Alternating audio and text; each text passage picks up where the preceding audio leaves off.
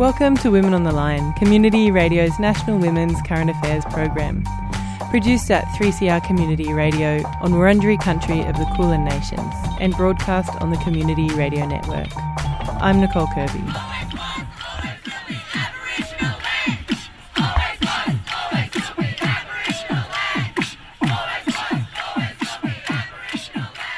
The 26th of January marks Invasion Day.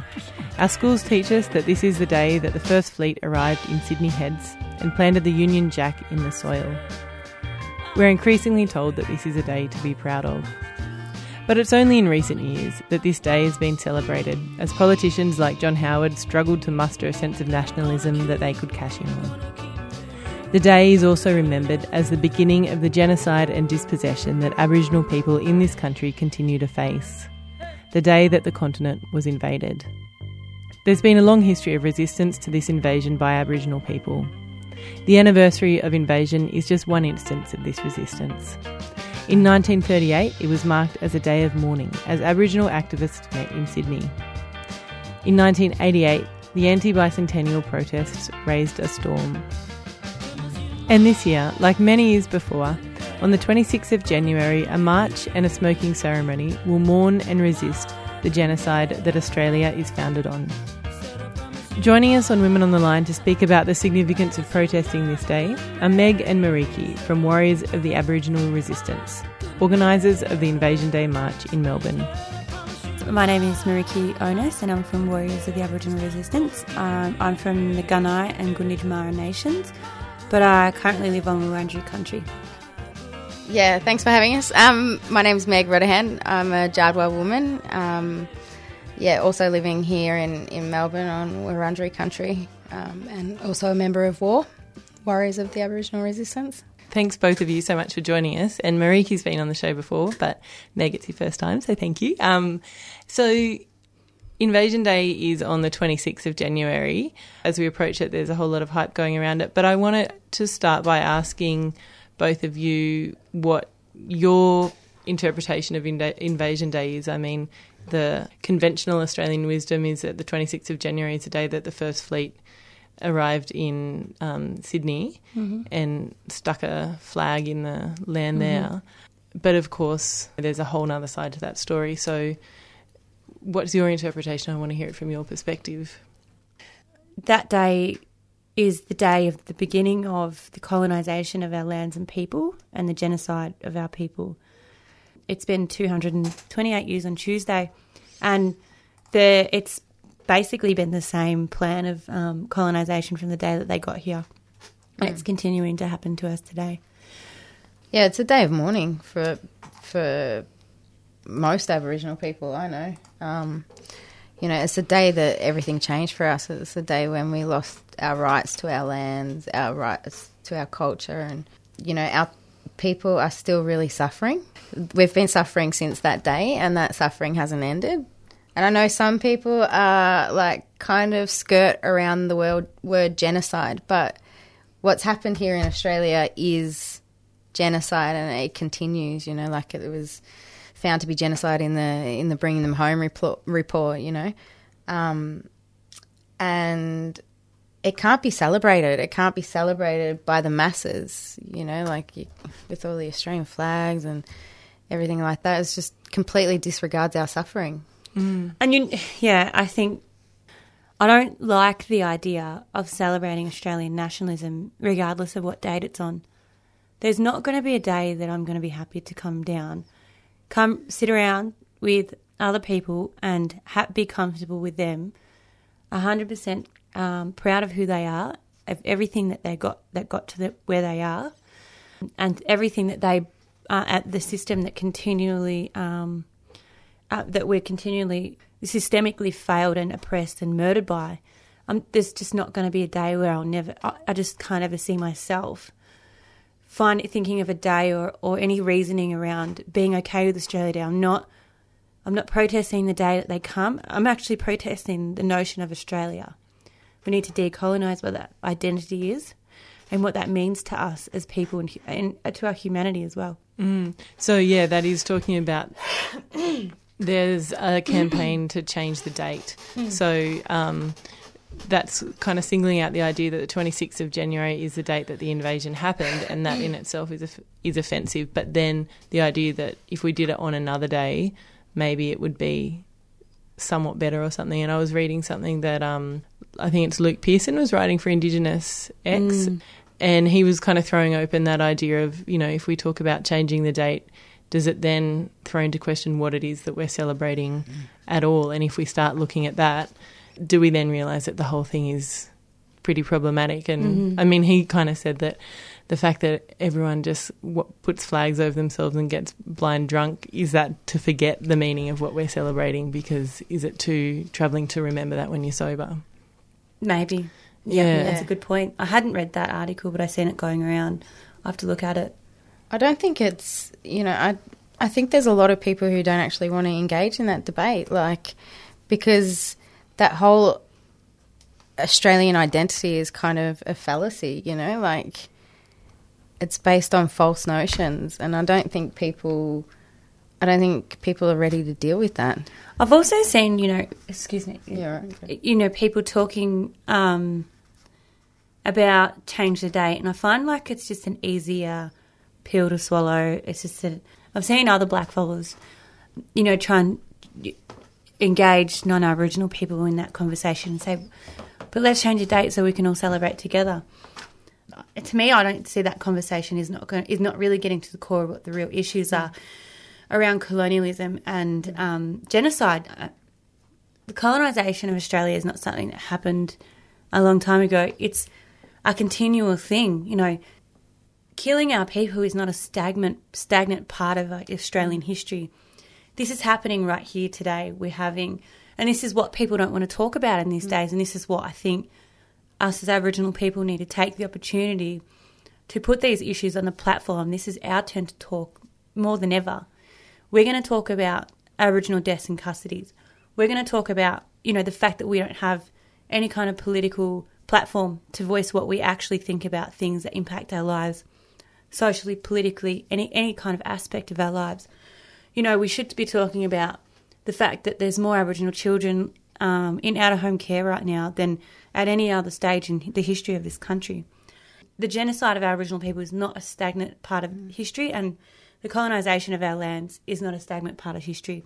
You know, the, the, if you look at the formula of colonisation, it's kill the Aboriginal people and then take the land and then use that for economic value.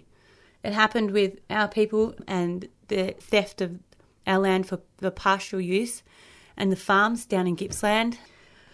You know, there were massacres that happened over the theft of sheep there. They've carried out massacres against the Gunai people down there. And now there's, you know, huge uh, amounts of pastoral lands across that country where they make a lot of money off that still today. And then if you kind of flash forward now to the forced closures, it's the exact same formula. Yeah. Remove the Aboriginal people, take their land, and gain it for economic use. And that's, you know, that, that happens all around the world to Indigenous peoples. And that's the fundamental issue of what's happening here. We need our land back. If people don't want to have a conversation about Aboriginal people and Aboriginal rights, we absolutely need our land back. We need it for our healing. We need it to survive. We're part of it. We're not separated from it. also, Aboriginal control of Aboriginal lands is is good for everyone. Climate change is one of the biggest threats that everyone is facing, and we didn't create that problem, but we have the means to fix it. Like, you know, we have the knowledge to fix to yeah reduce the harm that we do to this planet. Yeah. Mm. And Meg, you were kind of saying that de- um, in the conversations around decolonisation, climate change is something that you feel has been a bit left out that is really important. Yeah, totally. Yeah. Like we we did not create this this mess. You know, we have been caring for country for forever, you know, like we know how to do it. That's that's the core principle of our of our beings, you know, is to care for country. And through colonization has come climate change, you know, like Meriki's talking about the pastoral industry. Well, they're one of the biggest contributors to, to methane gas, to, to, to climate change in Australia. You know, the mining that's You know, like it can't be separated. Colonization and climate change is one in the same, and I think that debate really needs to be to be decolonized and and start looking at it from a position of Aboriginal sovereignty. Yeah. Women on the line. And the other thing I guess that you were talking about earlier was the question of Australian identity. And this is questions that you've sort of started to pose on your Facebook page and that sort of thing of around like who are Australians in relation to Aboriginal people. And you know what is Australian identity anyway? Like it's kind of something that is a bit is it does it even exist? It's those kind of questions. Mm. but then if we start thinking like what's white Australian identity in relation to Aboriginal people or in relation to Invasion Day where does that position us you know?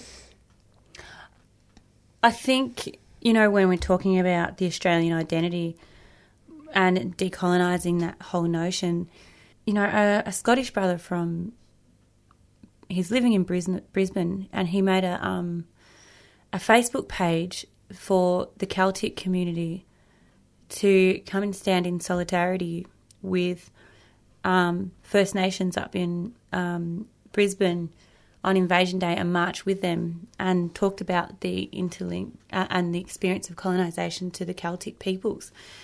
And talked about how, and encouraged the people of Celtic descent, regardless of how far removed they were in terms of land or whether they identified verbally as that, to reclaim those um, that identity back. And that's a and that's an avenue to decolonise the idea of being Australian, and really for people that have experienced the same level of colonialism as Aboriginal people.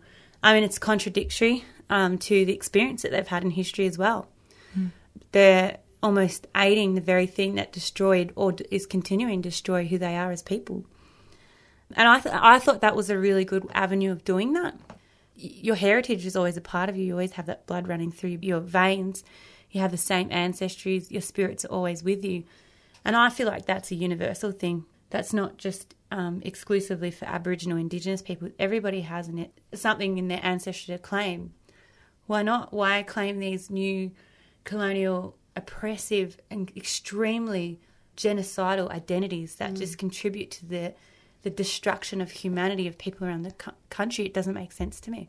Mm. And you know that's an absolute invite to everyone that identifies as Australian to really think about what, why are you holding on to that identity when you have something that's beautiful from your history and from your um, from your ancestry, which you know you can you you can reclaim that. Mm. Yeah, I think that's a really interesting way of looking at it because yeah, there are a lot of people around the world that have been really badly affected by colonization, and so to draw those links, I think there's you know some power to be gained by people realizing that they share some struggle in some ways. Mm-hmm. But then the other side of it is like there are people living in Australia and I don't know. I, I wonder sometimes if I'm one of them and kind of don't really know enough about my family history to know, but there are people living in Australia who were complicit in, whose ancestors were complicit in frontier violence. Mm. And regardless as well, we're all kind of occupying stolen land. And so on the one hand, there's that acknowledgement, like you're saying, of kind of sharing in those struggles, but at the same time, I feel it's important not to shy away from the fact that, yeah, there is that continual violence mm-hmm. and there is a complicity, like there is a responsibility that sits on some people's mm. shoulders mm. as well. Yeah. And most of us, it's really hard to acknowledge that, or we don't want to, or it's much easier just to pretend that that doesn't exist. And um, and celebrate Australia Day, whatever that's supposed to mean. You yeah. know, yeah. So it's two sides of one coin, I guess. Absolutely, and that's you know, there is a difficult conversation to have about whiteness, um, to have about white privilege. I find personally that conversation difficult to have. And you know, I mean, I there there are complications around that. I guess that's a really long um, conversation that we need to continue to have.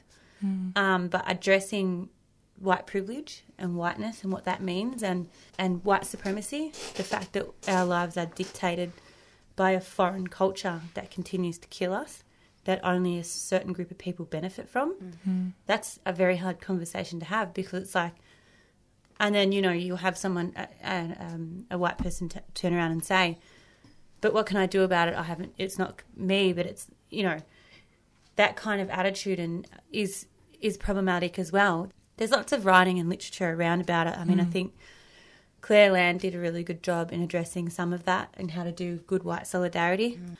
But I think I think a lot of people, I think a lot of white people take some of what we say, and I, may, maybe even personally what I say, personally and offensive, you know, and it's our politics aren't about hating white people, and it's hmm. not about hating any anyone. You know, I think when we burnt the Australian flag and to, to do things like that, it's that was an act of freedom. These things liberate us as peoples.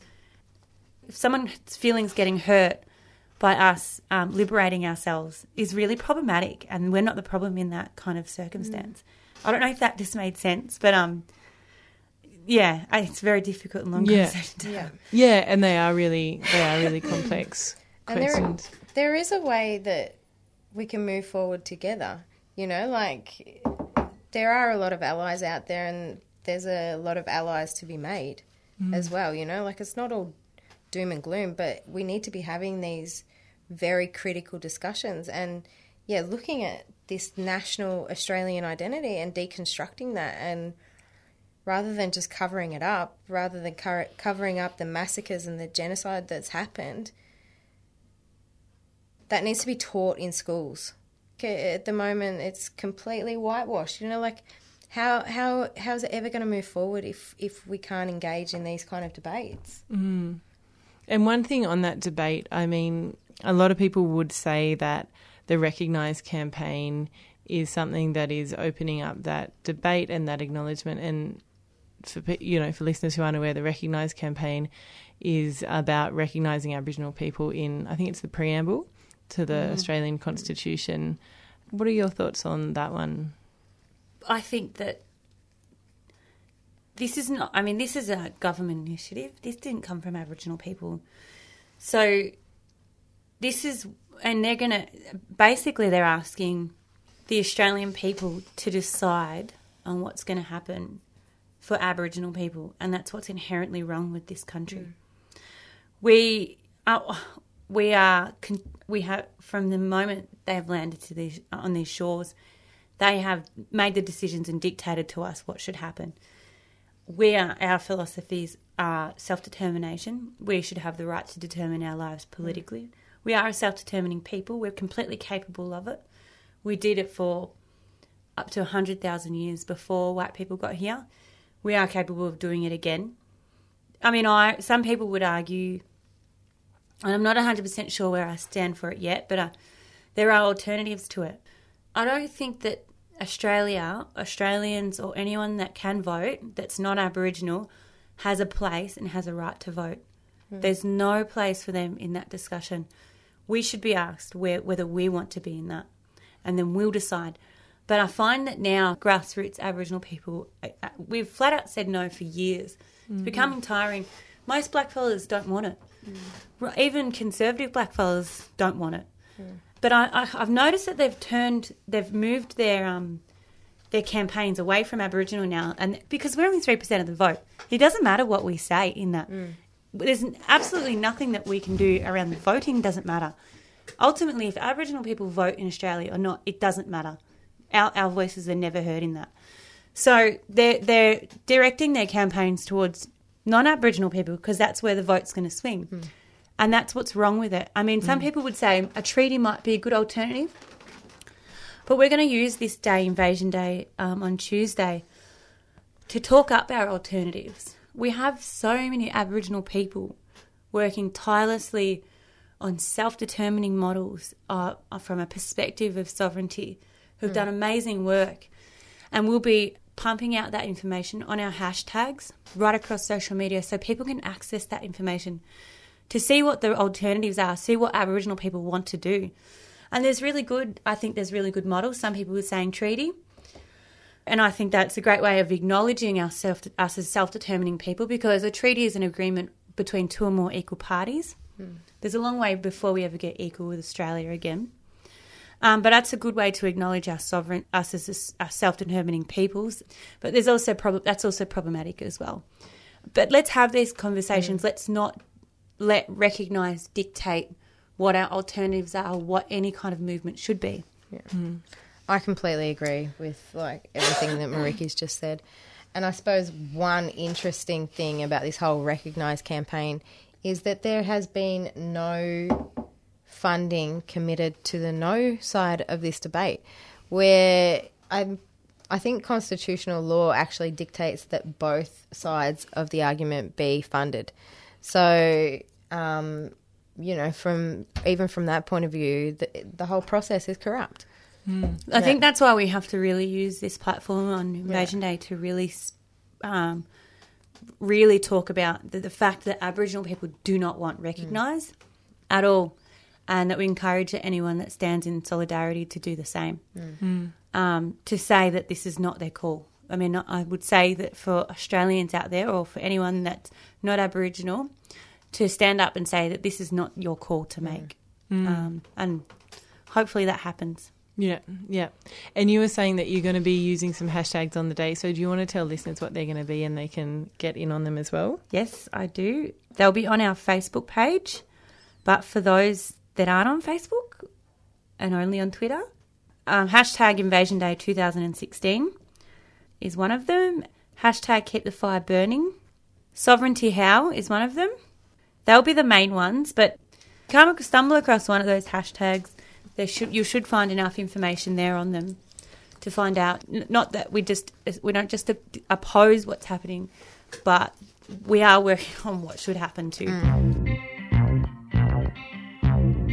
You're listening to Women on the Line, produced at the studios of 3CR on Wurundjeri country of the Kulin Nation, and broadcast across these stolen lands we call Australia. I'm Nicole Kirby, and you're hearing from Meriki Kionis and Meg Rodahan, members of Warriors of the Aboriginal Resistance. We're talking Invasion Day. Another question that we've kind of already started to talk about a little bit is that, that issue of land. And I mean, you were talking about this and we were saying that you've been kind of provoking some interesting conversations around this. Um, and, and on Facebook, I sort of saw that you'd asked for white allies or people who want to be allies would you hand back your land or land that you inherit to Aboriginal people, and why or why not, and what would that mean? Tell me a bit about those kind of questions, and you know, if if we're having other conversations that aren't recognised and that sort of mm. thing, Yeah. that they are really hard questions. They are really hard questions because that really, I think that question got right to the crux of the difference between our allies and us. We don't have the privilege to for inheritance that was immediately struck away from us. So, in order for us to have some kind of real, you know, this is a completely hypothetical question. I didn't even pose that with other war members. It was just something, a discussion point to get people thinking. Um, what you know that we don't have white privilege but if we're going to th- talk about aboriginal people having real self-determination we need some co- form of land base we need something to base our self uh, our our political base on we need something Every, Also to most- secure our culture as well. to secu- for, for many Yeah, yeah, aspects. yeah. But even like to have some base, even in Melbourne, for war to function from, even just something that we don't have anything. All of the all of our community properties are dictated uh, by governments and corporation, so it's really difficult. I mean. Um, I think it's a really interesting question too, because I mean, I guess what Gough Whitlam did in the seventies too was he gave the block in Redfern to the mm. Aboriginal Housing mm-hmm. Corporation, and then that became mm-hmm. Aboriginal controlled land, and Yeah. that's sort of gradually kind of been pulled back, and so now. Yeah. There's been people that have been fighting really hard, Yeah, um, under yeah. Jenny mm-hmm. Munro in particular, on the block. Yeah. But now it's like it's not really a space for um, it's gentrification is Yeah. another threat to us, mm. and that's yeah, yeah, Yeah. so it's not really a space for Aboriginal people to live. And then, you know, you've seen stuff like native title, but that's like a very expensive and very flawed process mm. where Aboriginal people are given land, but only for certain purposes, and you mm. know, only you know, with a lot of strings attached mm. after they've had Very to fight controlled. it in the courts for years and years and years. yeah. So yeah, it is like it is a really interesting question Yeah. because it's something that's been tackled in different ways, but never probably particularly effectively. And also, I mean, I, just as another thought, the concept of crown land being here on this continent. I, I don't know why even non-Aboriginal people are comfortable with that. That doesn't ma- that, that doesn't benefit anyone here. Yeah. Not one single person. Maybe like one billionaire has a connection over there. I'm not 100 percent sure, but that's how those things work. Why don't Aboriginal people have Crown land? Why does why isn't that that should be ours? I mean, that could go on the conversation of Treaty Republic. I mean, these were the conversations that we should be having. What do people mean about Aboriginal self determination and us be determining our own lives politically and socially? And how far will people go for that? Women's on the line. oh, that was Women on the line. women on the line.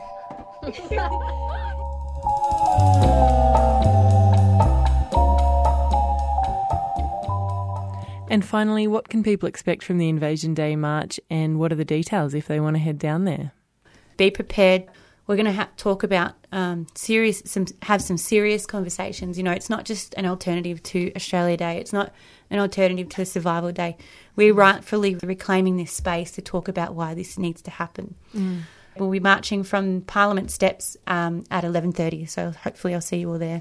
Yeah, look, we encourage everyone like to to get down there. Last year we saw 16,000 people hit to the like hit the streets, you know, against the forced closures and being part being a part of that movement, Aboriginal and non-Aboriginal people fighting together. It was such an amazing experience and you know that last year of resistance all kind of kicked off around Invasion Day and Yeah. yeah, we want to see another year of of that. Yeah, because you guys were, of course, responsible all last year for organising the Stop the Forced Closure of Aboriginal Communities in WA. Those marches that were massive in Melbourne, and um, that was War that was responsible for organising that as well. Mm-hmm. Yeah. So have we got more of Big that to look things to forward to, come. this year? Yeah, Yes. totally. Yeah. Awesome. Thanks so much for joining us. All right. thanks Thank for you. having us. Bye.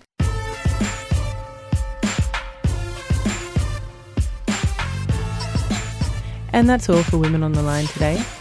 You've been hearing from Marie Kionis and Meg Rotterhen from Warriors of the Aboriginal Resistance.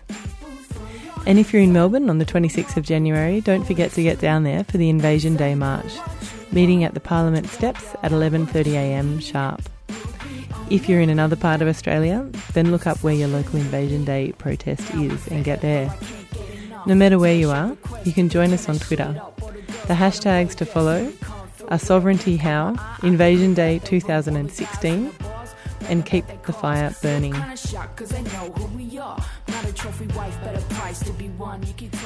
Women on the Line is Community Radio's national women's current affairs program. It's produced and presented by a range of women broadcasters from 3CR in Melbourne, and it's broadcast across Australia on the Community Radio Network. We greatly appreciate financial support from the Community Broadcasting Foundation. We welcome your comments or thoughts on today's show. So please send us an email to womenontheline at gmail.com or phone 3CR on 03 9419 8377. You can also find us on Facebook on Twitter. Just look up Women on the Line. Our programs can be downloaded from our website www.3cr.org.au forward slash Women on the Line. The theme music for Women on the Line is Slideshow at Free University by Le Tigre. You've also heard music on this show from Mariki Hood and Emma Donovan. I'm Nicole Kirby. Thanks for tuning in. Hope you can join us again next time.